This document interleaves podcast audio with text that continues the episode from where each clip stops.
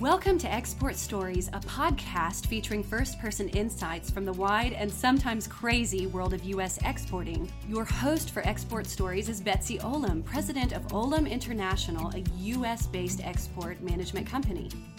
Betsy has made a 37 year career of developing global sales and distribution for U.S. companies. Like you, she loves great stories. You don't have to be an exporter to enjoy the stories we're going to share with you each month. We're so glad you've joined us. Now, here is Betsy to introduce today's podcast. Hello, ciao, bonjour, hola, konnichiwa, ni hao, marhaban, namaste, and shalom. Welcome to Export Stories 2022 and this our cybersecurity episode. I'm your host, Betsy Olam, and I've been anxious to have this discussion. Um, you know, as exporters, we love the freedom and adventure of doing business all over the world. We're also realistic about the fact that we need to be vigilant and protect our companies from the risks that exist in cyberspace. Well, I found just the right person to help us explore this topic. His name is Danny Mizrahi. His company is Contango, and he joins us from New York. Hello, Danny. Welcome to the podcast. Hi, thank you so much for having me. I appreciate it. I'm happy to be here. Oh, great. Yeah, it's great for us too. So, um, first things first, I was wondering if you could introduce yourself by telling us a little bit about your background. I'm um, sure. Um, so I'm a almost 40 year old based in uh, Manhattan, uh, New York, New York. So nice they say it twice, right? um, and I have three kids on the Upper East Side, um, seven year old, five year old, and yesterday now three year old. Wow. Um, yeah, and so we're having fun in the city that never sleeps. Um, but it's probably not because of the city; it's probably because of the uh, small children. um, and um, yes, I, I, I own a, a, pair of companies. You can kind of see the logos behind me. Um, but um, uh, my IT company is called Contango IT, and I've had that CEO and founder, you know, over 10 years, um, mostly focused on you know, day-to-day IT support, managed services, CTO work, CIO work, network engineering work, um, and we're nationwide, you know, support company. Um, we are winners of the Inc. 5000 fastest growing companies in uh, America award and a couple other pretty cool awards about our growth where we are obsessed with growth. It's our first core values to stay in contango. It's about always improving. Um, and then I have another company. I'm the managing director for GRC, um, GRSEE. It's a cybersecurity compliance company. Um, and that's really focused on compliance all day, every day. Um, you know, everything from ISO 27001, SOC 2, HIPAA, GDPR, privacy. We do a lot of penetration testing, certified ethical hacking, risk assessments, and you know, fun stuff like that. So we have about 100 people between the two companies. Okay, and, and we will talk about compliance in a few minutes, but um, thank you for that introduction. Um. Yeah, I, I think the name Contango is interesting, and I wonder if you could tell our listeners how you came up with that name. Um, sure. So um, it's an interesting story. Um, so when I was 13 years old, I got kicked out of my third summer camp. Um, I was not a summer camp kind of kid, um, hated it. And my parents kept sending me back, which uh, now as a parent, I know exactly why. Um, you know, having the summers off seems, seems pretty amazing. Um, so, uh, but that last one, you know, basically my dad said, um, you know, if you're not going to go to camp, then you got to work. Um, so he was a, a trader and, and he put me as a, as a runner um, for one of his brokers in the pits, you know, where everyone's yeah. screaming, buy, sell, you know, basically. And this was a long time ago, you know, this was what, 20, 30 years ago, something at this uh-huh. And uh, almost uh, a long time ago, I can't even count yeah. anymore. But um, so, you know, basically, um, you know, they, uh, they, they, it was just like the movies, you know, animals screaming, yelling, punching, kicking, and I was just running back and forth between the pits and the, and, and the, and the, uh, and the booths, you know, with trade slips and whatnot. And, yeah. and, you know, I, I knew I was never going to be in that industry, but there was, I was reading this pamphlet and they talked about this thing called the contango expression.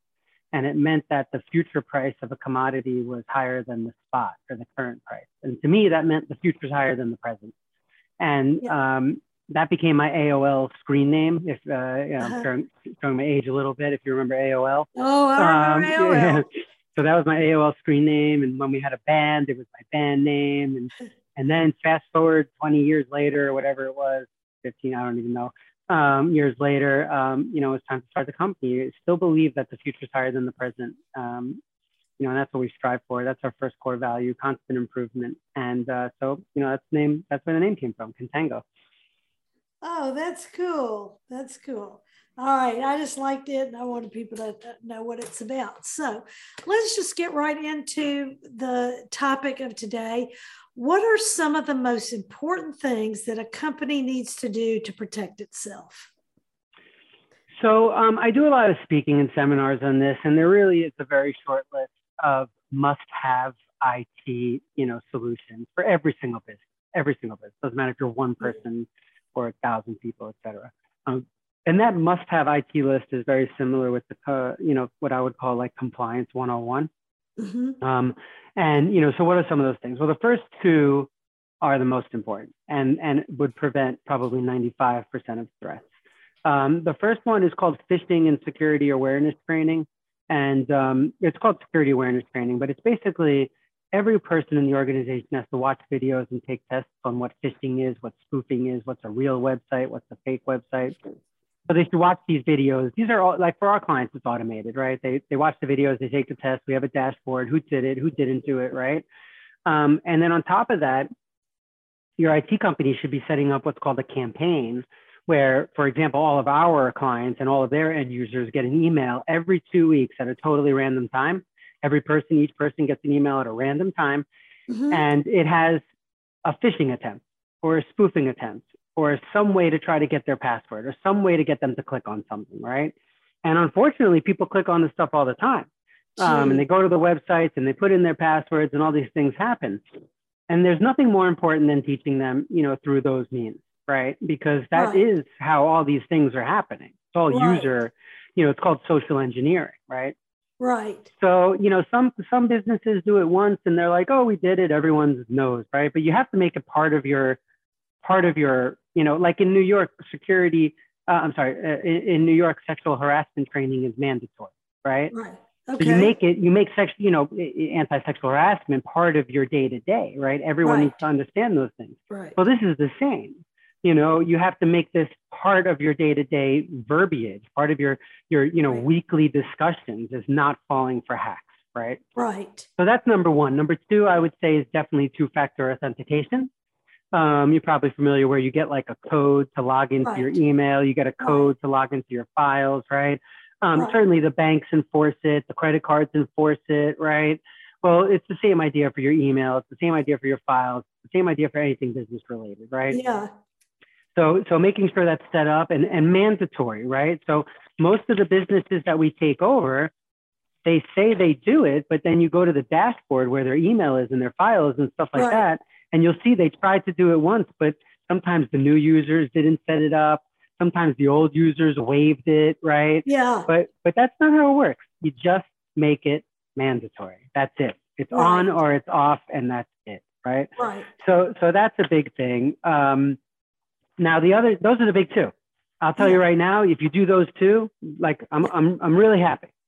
Right. After that, there's a couple other ones that are really important that are also mandatory in terms of every almost every compliant basically every state has a privacy policy right. so basically everyone in the united states has compliance requirements and then if you have pii what's called personal identifiable information like date of birth social security numbers and, and in some places like europe uh, a phone number is considered pii also personal identifiable information um, right. um, but but pretty much everyone has compliance requirements these days and if you didn't get the requirement from governance you definitely got it from your insurance company, right? Because the insurance companies are sending these renewals, and the renewals say you have to do all these things also.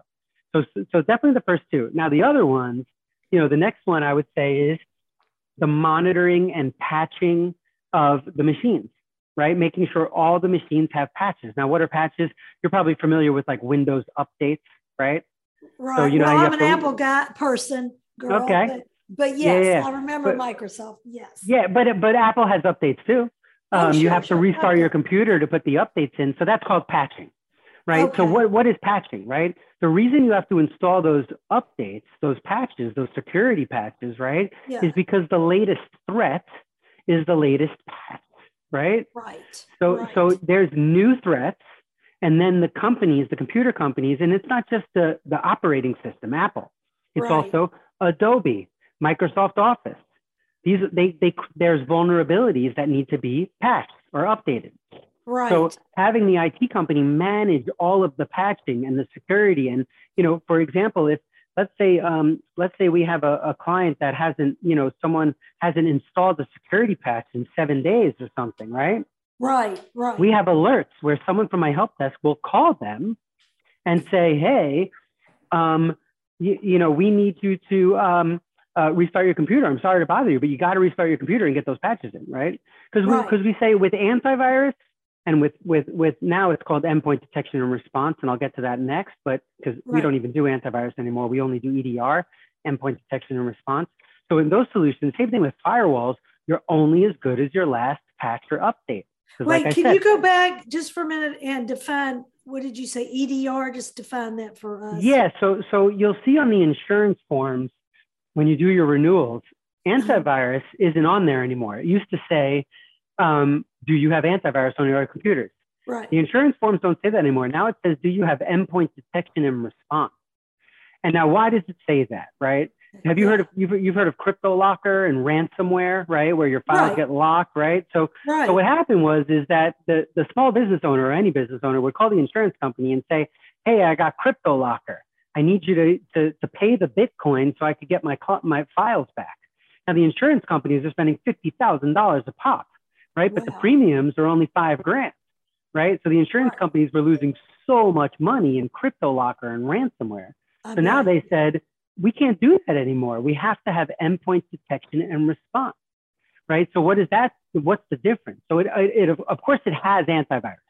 It has Right. antivirus in it. It's like antivirus on steroids. But what endpoint detection and response has is what's called ransomware rollback. So if you get ransomware, it can turn the computer back, let's say half an hour, hour, yesterday, whatever it is, Oh, to Okay. put the computer how it was before the event, okay. right? Okay. So, so that's why now none of our clients have antivirus. They all have endpoint detection and response because not only is it mandatory from insurance perspectives, but it's also the right thing to do. It's the right thing to have, right? All right. So, so between the patching and the endpoint detection and response and having a dashboard that see all these things real time, Yeah.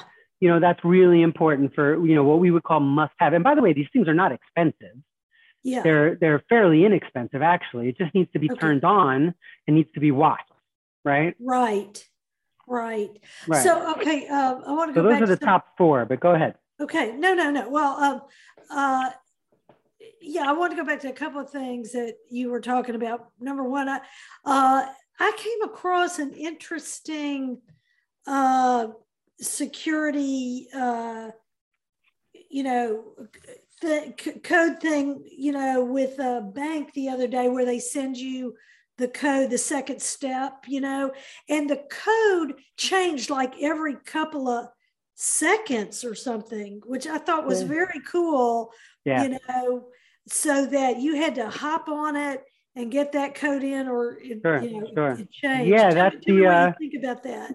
yeah it's great i mean i have one for one of my banks um, Yeah. now you know one of my other banks they use my phone but they Yeah. use my phone with biometrics it has to be my fingerprint so you know th- there's there's eye you know scanners for for iris you know uh, biometrics um, so I, to, to be honest i don't really care which one you use. It just needs to have a second layer of authentication right? Okay. you know because at the end of the day we really do need to make sure it's not just your password. Uh, because i mean so i have access to the dark web and i do these presentations all the time. Um, did i run your dark web report? I forgot. Oh, when we were Uh, on the call before? I don't remember if i did for no, you. no, no, no, no, no. But, so so we, we could we could maybe do it uh, a, a real time how long have you had your email i'm not going to tell everyone on this the, the yeah your Olam international how long have you had that email for as long as I've had this company, which is uh, 1997.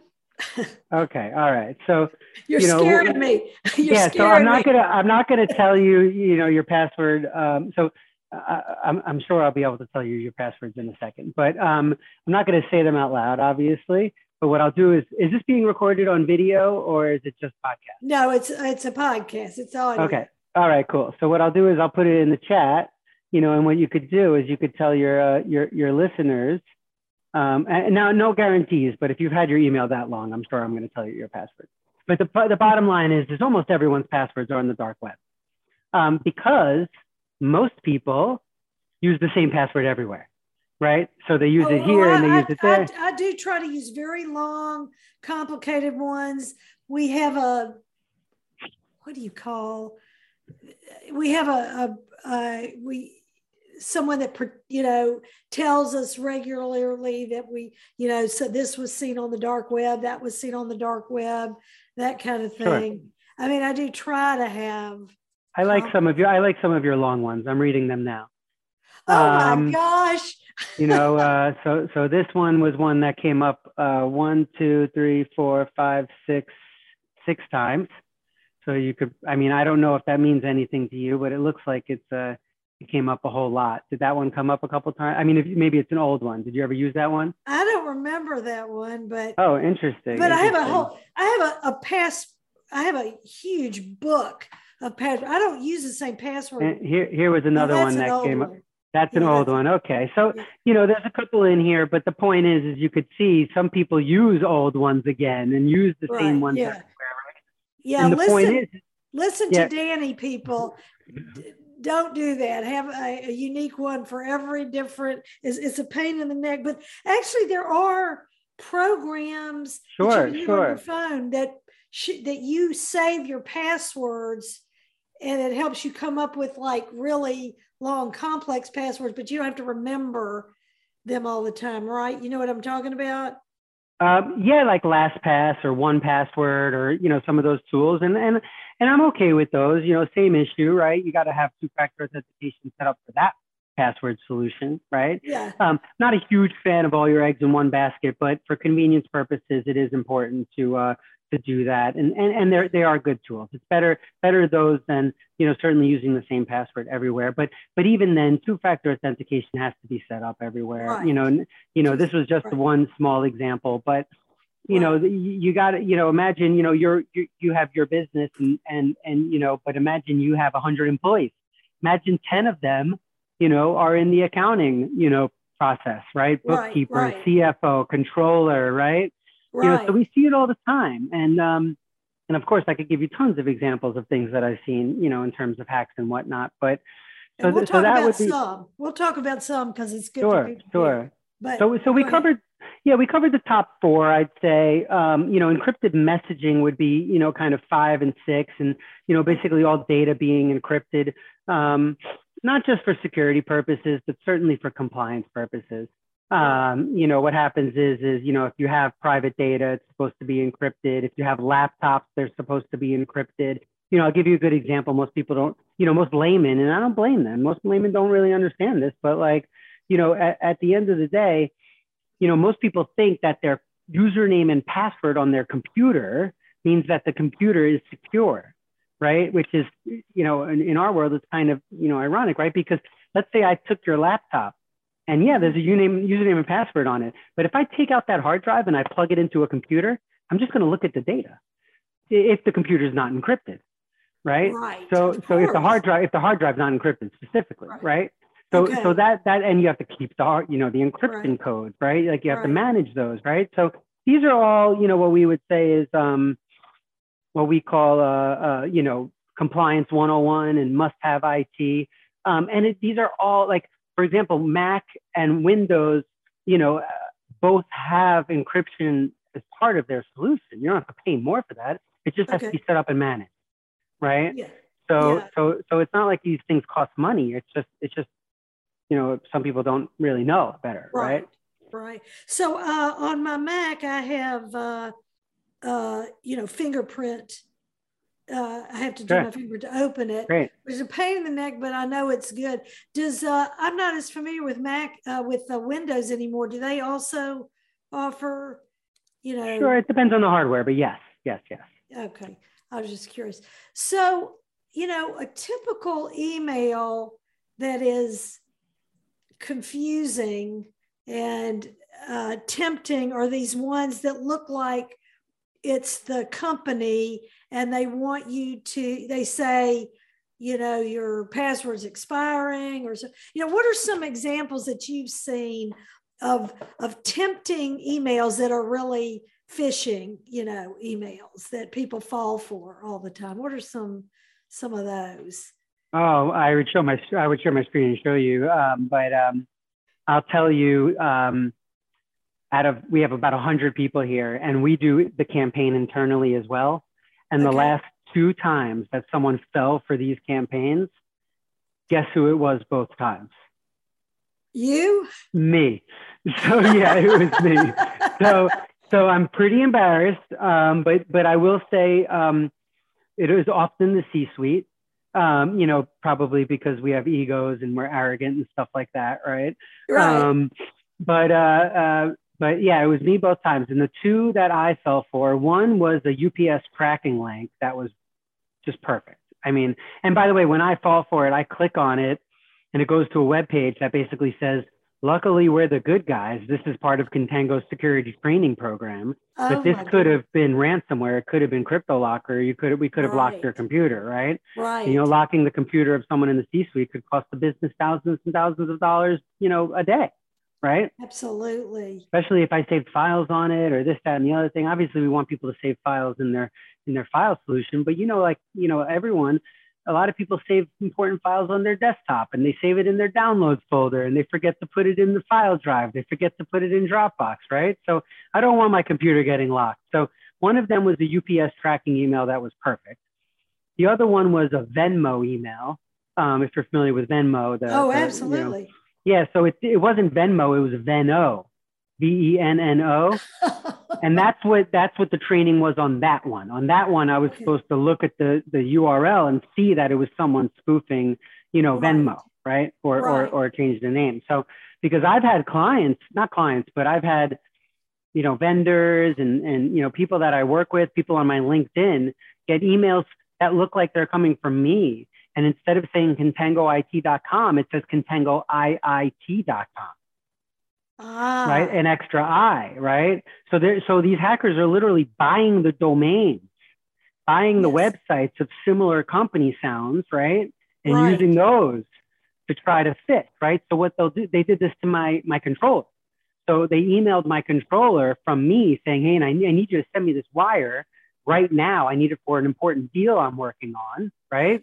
Oh, Luckily, my controller is trained, uh, obviously better than me, um, you know, and, uh, you know, uh, uh, yeah, she replied and said, excuse me, I'm just, I'm coming off a cold if you hear me. Uh, no, it's know. okay. So she, she replied right away and said, uh, actually, she did what I didn't want her to do which was she started messing with the guy. Yeah, yeah, sure. Tell me where to send the wire. I can't uh, wait to send it. Oh. You know what? I'll double it, right? Yeah. So I was like, no, don't do that. Just just put throw it to spam, right? You know. So, yeah. uh, but yeah. you know, but sometimes we have a little fun with it. Although probably we shouldn't. We want to. We don't want a bigger target on our backs than you know we already have, right? Right. So um, so anyway, you know, uh, uh, where was I going with this? Um, you know, there's there's that's a perfect example of you know what could happen and what to look for. So those are two examples of emails. Um, the other one is you know your bank or your credit card reset password, right? So right. they send it saying you know we've gotten a uh, you tried to log in elsewhere, right? If it right. wasn't you, click here to reset your password, right? right? And people see that and they're like, oh, it wasn't me. I better click on this and reset my password, oh, right? So they go through that process, right? Those so, you know, evil people are so clever, you know. Yeah. They're evil and clever, and uh, yeah, and that's what gets us into trouble. Now, uh, like you said, I I normally check the, the you know, it'll say it's I'll get an email. It'll say it's from Olam International, but anyway, you click on it, it's some other foreign email from Russia, you know, or .ru or something. So I always check what the actual email is you know, that was said. I guess that's pretty basic, uh, you know. But uh, no, these these things that you're talking about are, are much more important and sophisticated. Um, so something else you just mentioned about files on your computer, right? So how do you? Let's talk about that some more. How do you protect? You know, you have file folders on your computer. That's your, you know, the work that you've done. So what's the best way to protect that? Um, well, I mean, there's a couple things here, right? So first and foremost, I mean, we don't really want any files on the, the local computer, right? We want them in secure file drives, you know, whether that's right. Dropbox Business, Google Drive Business, OneDrive with Office 365. You know, we want them with enterprise solutions. Okay. We're still still have a tons of clients with servers, right? Okay. And and not just for you know that reason security reasons but also for backup reasons right? right you know that that's that's the other thing that we always talk about must have it we kind of didn't really finish the list but we could talk about this forever obviously but no, we always no, this, say yeah you know you know we always say backup is not the same as disaster recovery right people say i'm backed up i'm backed up i'm backed up but that's not the same as disaster recovery and how do i know a lot of times i tell people um, they say yeah yeah yeah my server's backed up right and I say, okay, so let's let's play this, you know, unfortunate game together. God forbid, flood, fire, the server closet, the server room, everything disappears, right? It's just totally gone. Right. right? Your office is inaccessible. The power is down. You're at home, but you have everything on the server. And yeah, everything's quote unquote backed up. Tell me how you're going to start working that day or the next day, the latest, right?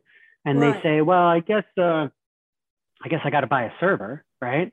And yeah. immediately I'm like, okay, so Today, the lead time on a server is three months today, right? You can't buy a server for less than three months right now. When I used to give these presentations before COVID, it was two weeks, you know, get a wow. server in two weeks. But because of supply chain and chip shortages and, you know, all these other things, right? You can't wow. get, I mean, I just bought, we just ordered a server for a client and the, the shipping time was three months and I think he'll get it in around two and a half months. Maybe it'll come in a little early, right? Wow. And it wasn't a disaster, but yeah he needed a new server. So, you know, we were like, we got to get ahead of this, right? So, right. And, and, and a good IT company, and not just us, but any good IT company, you know, is, is, you know, we do technology roadmaps for our clients. So we're way ahead of when we think they're going to need new equipment, right? Right. You know, some of the firewall equipment we like, you know, our favorite is Meraki by Cisco. Uh, that's eight months. There's no more, there's no more ability to get those for eight months, right? So, um, so we actually don't even use them anymore because it's just that's not reliable. That's not current, right? So we actually switched the solution for our clients. We didn't want to, but we can't have an eight month lead time, right? So when that comes down, you know, we'd, we'd love to go back to our favorite product with the firewalls and, and the access points and stuff like that, right? So anyway, back to backup and disaster recovery. So, so backup means your data is elsewhere. It's protected, right? It's not, right. doesn't mean it's usable. Doesn't mean it's usable. Doesn't mean your business can function in the event of a flood or a fire okay. or disaster, right? Okay. So when you say like, what's the best thing to do for your computers and this, that, and the other thing, I mean, you know, uh, I always tell people, you know, do you know what the uh, the the um, the odds or the chances of your hard drive crashing on your computer? You know, uh, I do not. it's probably high. It's hundred percent. There's no hard drive on the planet that doesn't crash, right? So it may be when it crashes, how it crashes, if it crashes, and you know, et cetera, et cetera. Uh, you know, they mm-hmm. still, you know, still hard drives crash. I mean, there's no hard drive that lasts yeah. forever, right? So, right. um, so, so at, at some point it's going to crash. You know, and and that's not even flood, fire, water damage, this, that, and the other thing. It's just that's what happens. By the way, they're laptops. They're in backpacks. You ever drop your backpack, right? Like, you know, sometimes you drop them, right? So, right. you know, you know, things happen. So we don't want any kind of files being stored on the local machines at all you know, and, and those really do need to be in cloud-based systems or server-based systems and stuff like that. So, you know, we do we do um, during onboarding of our clients, we ask VIPs um, who uh, who wants a local backup of their computer as well, because some VIPs just refuse to save things in the centralized file storage solution and they save them on the desktop, et cetera. We're being realistic. We can install like a five dollar a month solution, like a CrashPlan or a Mozy. There's a lot of solutions like that but right. this is not something that we recommend. This is something as an added layer, you know, for I people see. that really just, you know, they can't break their habits. Right. Well, now, okay, you talked about servers, and uh, this may be a dumb question, but as far as cloud capacity in the world, is there just plenty of cloud capacity, or is that that's related to the server supply, right? Or I mean, no, the cloud capacity is is pretty much endless. They just charge you. I mean, Microsoft and Google and and Dropbox and, and Amazon and you know uh, all those big you know cloud companies. You know, I'm not worried about them running out of space. No. But are they? And but you still have to take precautions, security precautions, even if whatever cloud service you're using. Correct. Yeah, I mean, absolutely. And frankly, we have so so there's a solution called Datto SaaS, Datto Software as a Service. So all of our clients that have uh, Office 365 and Google and Dropbox and all the things I just said, yeah. we still back that up. We still have a backup solution for that. Okay. So so we're still backing that up to another third party provider. Okay. Okay. All right. Let's talk about small to medium sized companies versus large companies. Do you feel, being a small company, I'm asking this, do you feel that there are plenty of adequate resources for smaller companies with smaller budgets? I, I absolutely think that there is, all of this is doable on a small budget. I mean, the things that I mentioned are like, for example, the phishing and security awareness training. You know, that's like two dollars per person per month, right? Oh, like wow. if you can, you know, if you can't afford two dollars per person per month for you and your business, um, to prevent major issues. Right. Right. Right. Just talking risk versus return here. Right. You know, it, these are things that um, you know that that that I think people need to reconsider. Right. Yes. You know, you could, and risk management. You could lose everything. Hundred percent. Hundred percent. Yeah. And and so that that's just one example, right? Two-factor authentication is free. You know, every solution, every email solution and file solution out there comes with it. Just right. needs to be set up, right? Okay. And then now managing all of that is typically, you know, you want to outsource that for a small business because, right. you know, but again, it comes down to the entrepreneur and, and, you know, the business owner and the team, right? I've, I know some entrepreneurs that want to do it themselves. I personally think that's very short sighted, right? You know, that's like me managing my bookkeeping, right? So, right. so every second I spend on anything else besides growing my business, working on the business, not in the business, is a mistake. Yes. So, so you know, I know a lot of entrepreneurs and business owners, or you know, I maybe call them call them entrepreneurs, right? You know, but uh, you know, there's a lot of there's a lot of business owners out there that want to be hands on for everything. I don't think it's a good strategy, but it's what it is, right? So, right. Um, you know, but then the ones that really work on the business, not in the business, they understand that there's ROI in what we do here, right? Like for example, you know, we do the onboarding and offboarding of employees. You know, it's like when when usually in a small business, when someone joins the company, the owner buys the computer, sets up the computer, sets up their email, sets up their files, sends them the computer, right? Then when mm-hmm. someone gets fired, they lock them out of email, they lock them out of the phone, they lock them out of you know files, they lock them out of this, they lock them out of the CRM, they lock them out of QuickBooks, right?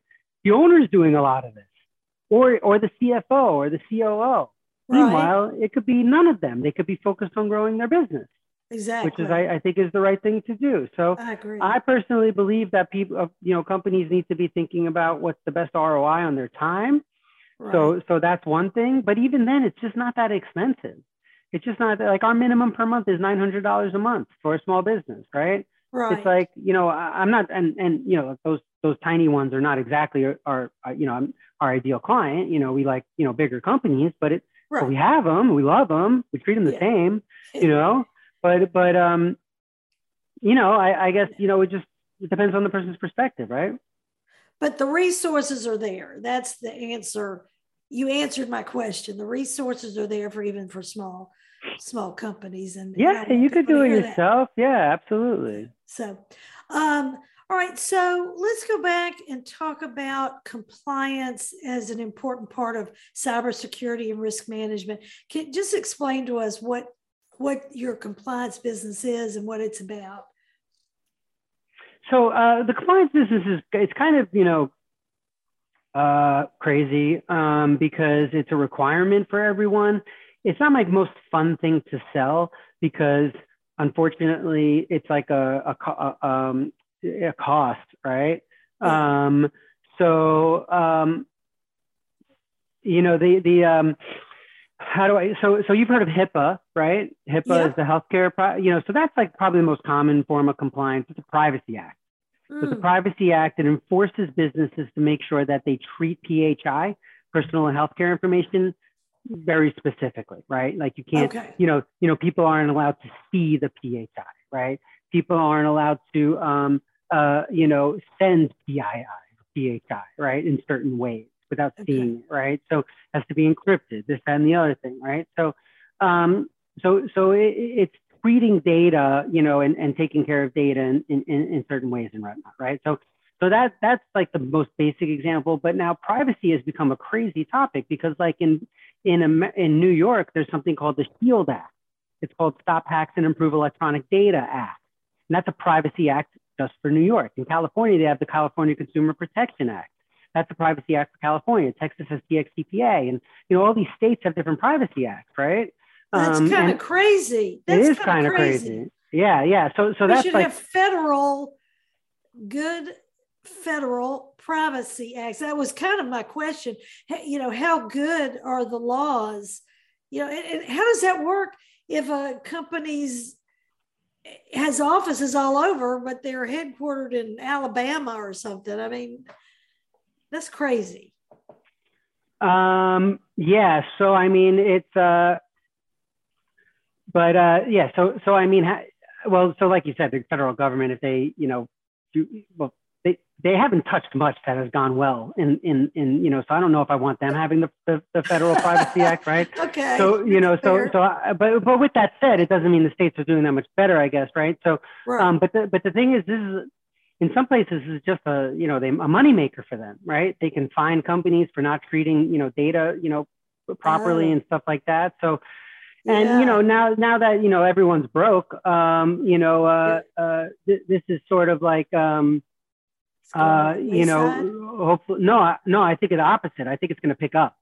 You know okay. i think now that all the states are broke and federal government's broke and they need to make some money i, I wouldn't be surprised if, like in new york nobody got fined for not being shield compliant. At least i don't know anyone that's gotten fined for being shield yeah. compliant right? Will it pick up? Maybe.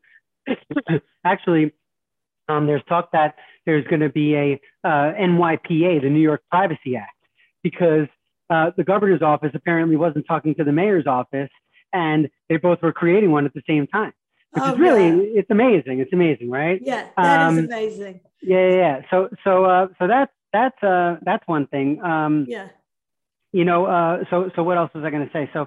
Um, but compliance doesn't stop there, right? You know, yeah. so they have what's called like SOC 2, which is financial compliance, which um, you know, is a big one. ISO 27001, which is technology compliance. Um, GDPR is really big. It's the European Union's Privacy Act, and if you want to do business in Europe, you have to be GDPR compliant. I, want, I want to.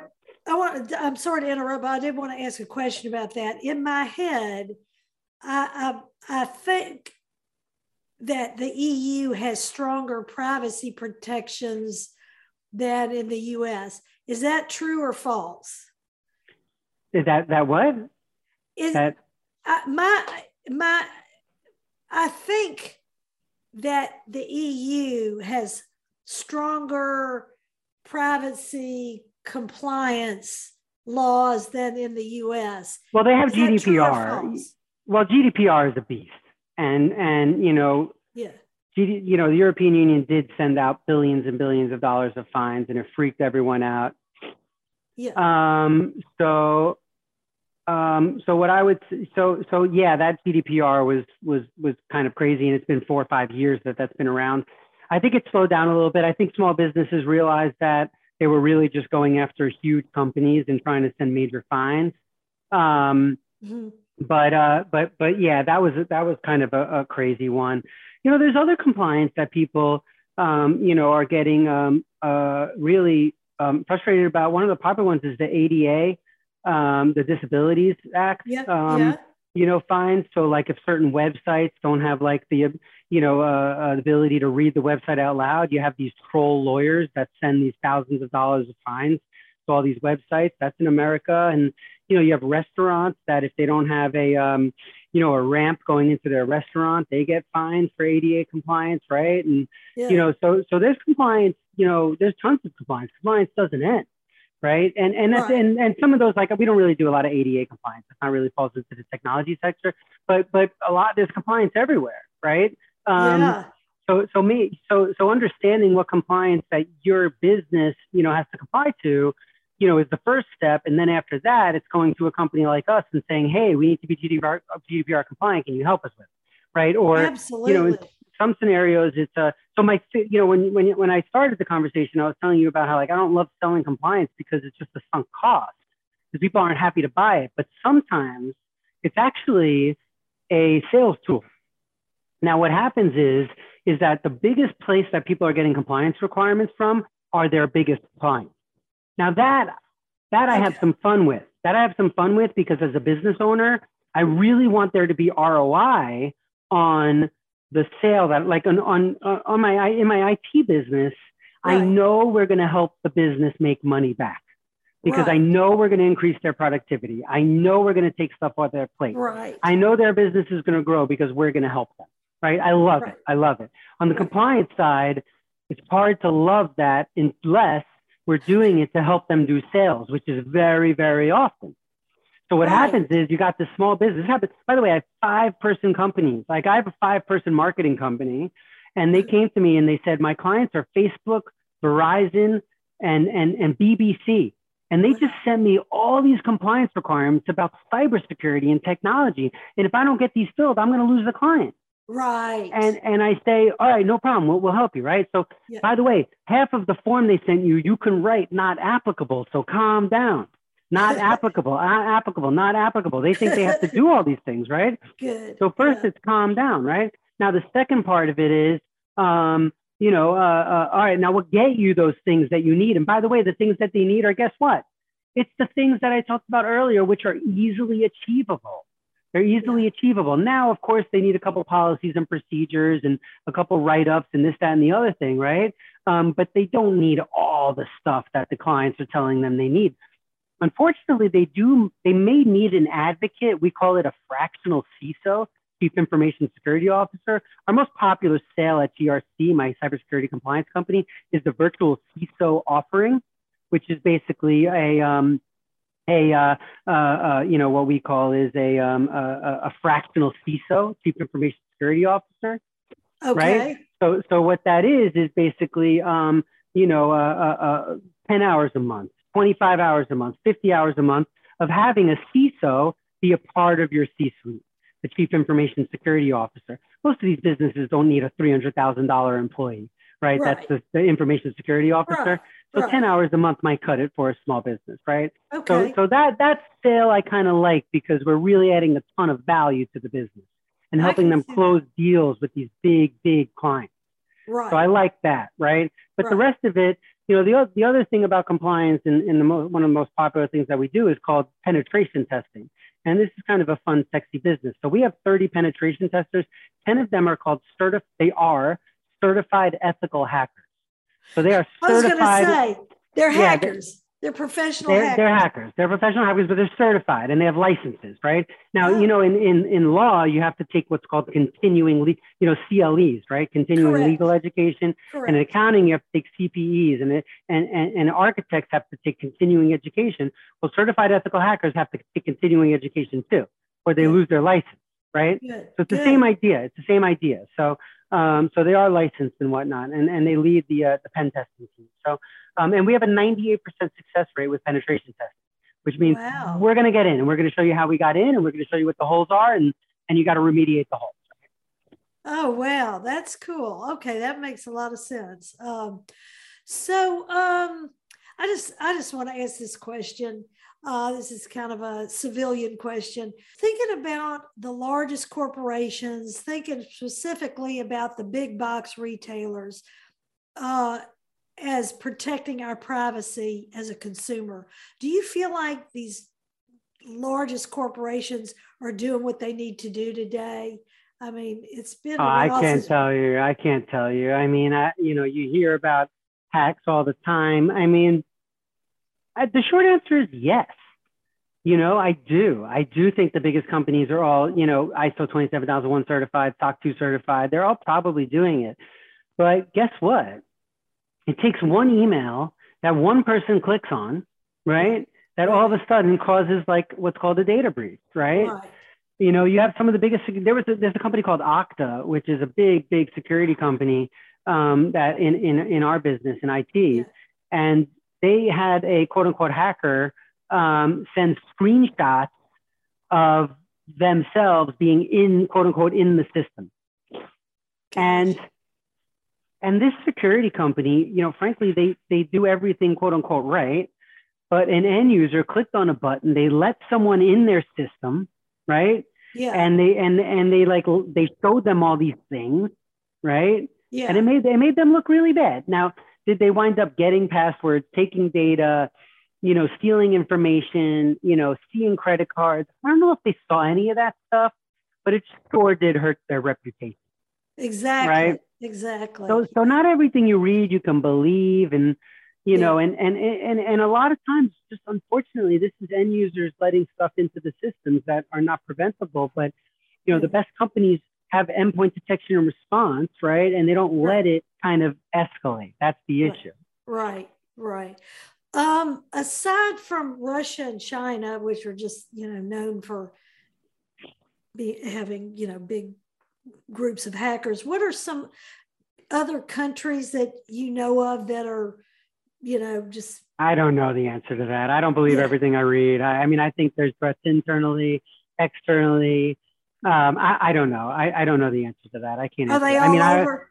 They're I, all would, over. I don't even know if it's Russia or China or anyone or North Korea. I think that's really fun.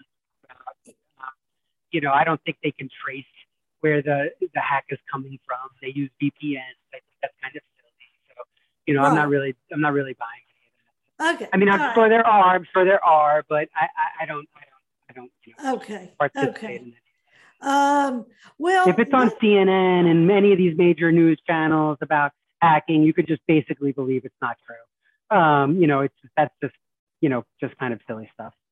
Okay. All right. Yeah, that's that's just the those are the sexy stories that everybody listens to. So I and I, and it makes me a ton of money. So I guess I'll let them keep doing it. But you know, it's just silly, right? You know. Okay. Okay. Yeah. What we're talking about is what you can do to protect yourself, and that's what matters. So, um, well, how about let's uh, end on a few of your stories that you know maybe examples of some risky situations that were that you addressed or you know some crazy stories of of uh, you know companies having to protect themselves whatever we'd love to hear some of your stories um, well i mean look some of this you know mostly everything comes from phishing and spoofing of a fake email or this and that i mean the most common one i've seen and it happens all the time is is you know the intercepting the down payment of a home or a large check or a large wire. So bookkeeping companies, real estate law firms are heavy targets, right? Because what happens is, is I've seen it before firsthand, unfortunately. Yeah. Two-factor authentication is not set up. You got a hacker, let's call it a hacker, that okay. goes, goes into a lawyer's mailbox and waits and waits and waits and waits. And then all of a sudden they see the home got sold or the large payment of something is being transferred. And yeah. now all of a sudden they do what's called, they set up rules and filters in the inbox, right? So now they set up a filter that says anything going from, let's use the, the home, for example, anything coming from the bank or the home buyer to the lawyer doesn't go to the, uh, doesn't go to the inbox. It skips the inbox and goes to a folder called ZZ. So it's at like the bottom of the folder list, right? So okay. now the person in front of their computer doesn't see these emails anymore. Now the other way, anything that I send to the banker or the home buyer also doesn't go out anymore. So now this this uh, uh, this hacker intercepts the emails and changes the routing number and the account number of the down payment, and they go back and forth. The worst time I ever saw it, I'm not going to name the bank. Granted, this was like three, four years, no, probably like five, six years ago at this point. Mm-hmm. But this banker said on an email, something is really fishy about this routing number. Can you please call me? Now the lawyer's not even seeing the emails anymore because they were getting filtered out, right? Now yeah. it's the, hack, the hacker sees the emails. So the hacker writes back, nothing's fishy, send it over. The banker says, no, no, no, you know, you have to call us, you have to authenticate, blah, blah, blah. the hacker who's pretending to be the lawyer, I watched this with my own eyes, right? Jeez. Emails emails back and says, nothing fishy about this. If you don't send the money, they're going to lose the house, right? There were 20 emails back and forth to this tune. And Yeah. the banker, instead of the banker saying, this is more fishy, they said, I guess it's fine. I'll send the wire. Ah, 250 grand, right? good lord. So that's one time. And it happens a lot. Another thing that I saw was um, I've seen a, a guy that was a client in the middle of the night had a printer issue, small business. Um, you know, he uh, he had a printer issue. He didn't want to quote unquote bother us. It's not a bother. You know, he should have bothered us. So he Googles Canon printer support. The first number he sees, he calls, right? So the hacker, you know, so the, the, the person jumps on the phone, Canon printer support. How can I help you? Right. So he says, Oh, you know, I'm having trouble printing. He says, Okay, go to this website and click on this button. So he goes to the website, he clicks on the button, and he lets the person on the computer. The hacker, let's call it a hacker. I mean, but these these are not sophisticated hackers. so he's sharing his screen. He's sharing his screen, Right. Okay. and he gives them access to his computer. Not only is he sharing his screen, but he lets them control the screen, right? Mhm. So there's a command you can run that locks the keyboard and mouse, right? So this person knew how to run this, this tool. Let's call it a command. It locks the keyboard and mouse, and it and he goes into the desktop, and on the desktop there's a file. Guess what the file's called? No telling. Passwords, Ah. right? Oh, so he God. emails the file to himself. And luckily, there was only a couple passwords on. He emails the file to himself and leaves the computer. Now, all of a sudden, my client at the time, this is again probably six, seven years ago, is looking at the screen and going, What the hell was that? Right? Gosh, Yeah. So calls us, freaks out. We say, You got to change all those passwords right away. Right. yeah. And hopefully that's the end of it. Right Right. you know so so these are some of the things that i've seen firsthand unfortunately um, right. i've seen click on a link they go to a website it looks exactly like american express's website it looks Yeah. exactly like hsp's website it looks exactly like all these websites right Right. and people start to put in their username and password you know they they now they can fake two factor authentication by sending now give me your code. You know they're staying with it right? So um, you know even with two factor authentication right? Because you could go to that fake website put in the username and password right? Now the person gets an email saying what was the code that you just got? Right? They put in Yeah. the code that they just got. Now on the other side they're on the real website putting in the code right? So you know, there's these second layers now that they can do. So you Oh, can you man. can't you you know you can fall for everything, right? So when in doubt, call your bank on the you know they say call the back of the card, right? right. You know, when in doubt, call your bookkeeper. When in doubt, call your banker. When in doubt, Yeah. just don't even just call, just call, just call, and that's what it Good. says on a lot of this security awareness training. Good. Good. Of course, I have more examples, but I see that we're running up against the clock. I know, I know. So what we're going to do, Danny, is um, on this epi- on the episode page, we'll have your website and uh, you know a link to your website, and uh, so people can know how to reach you and talk to your company. But I just want to thank you so much for joining us today. Uh, I think it's a really important topic, and you really helped, you know, walk us through some of the things that we maybe weren't clear about. So thank you very much. No, no, of course, my pleasure. And anyone who's listening or for you, any follow up questions, just let me know. Um, you know, my, my email is DM. Uh, well, it's probably easier to just put in Danny Mizrahi um, Contango in Google and or LinkedIn, and it'll come up. Um, Okay. Danny Mizrahi Contango. Um, and happy to answer any questions. Great, great. And like I said, we'll provide a, uh, a link as well. So, you know, um, to our listeners, we'd love to get a conversation going about this episode. It's so interesting. And, uh, you know, also general discussions about exporting. Please reach out to me on exportstoriespodcast.com. Um, there you'll find all of our current and past podcasts uh, available. So, um, yeah, this was really uh, interesting. And you can ask questions or post comments on the episode page. We're also on Facebook and LinkedIn. We are creating a community of exporters here. So please let your voice be heard. Thank you again, Danny, for being My pleasure. Thank you for having me. Thank you so much. And thanks to all our listeners. Thank you so much for listening to Export Stories. Perhaps you have a good export story that you would like to share with us or a comment about today's podcast. You can send your ideas and comments to our website at exportstoriespodcast.com or to Betsy Olam on LinkedIn. Subscribe to our newsletter at exportstoriespodcast.com so we can alert you of upcoming episodes and share resources with you. We're building a community of export storytellers, so please share this podcast with your friends who have interest in exporting.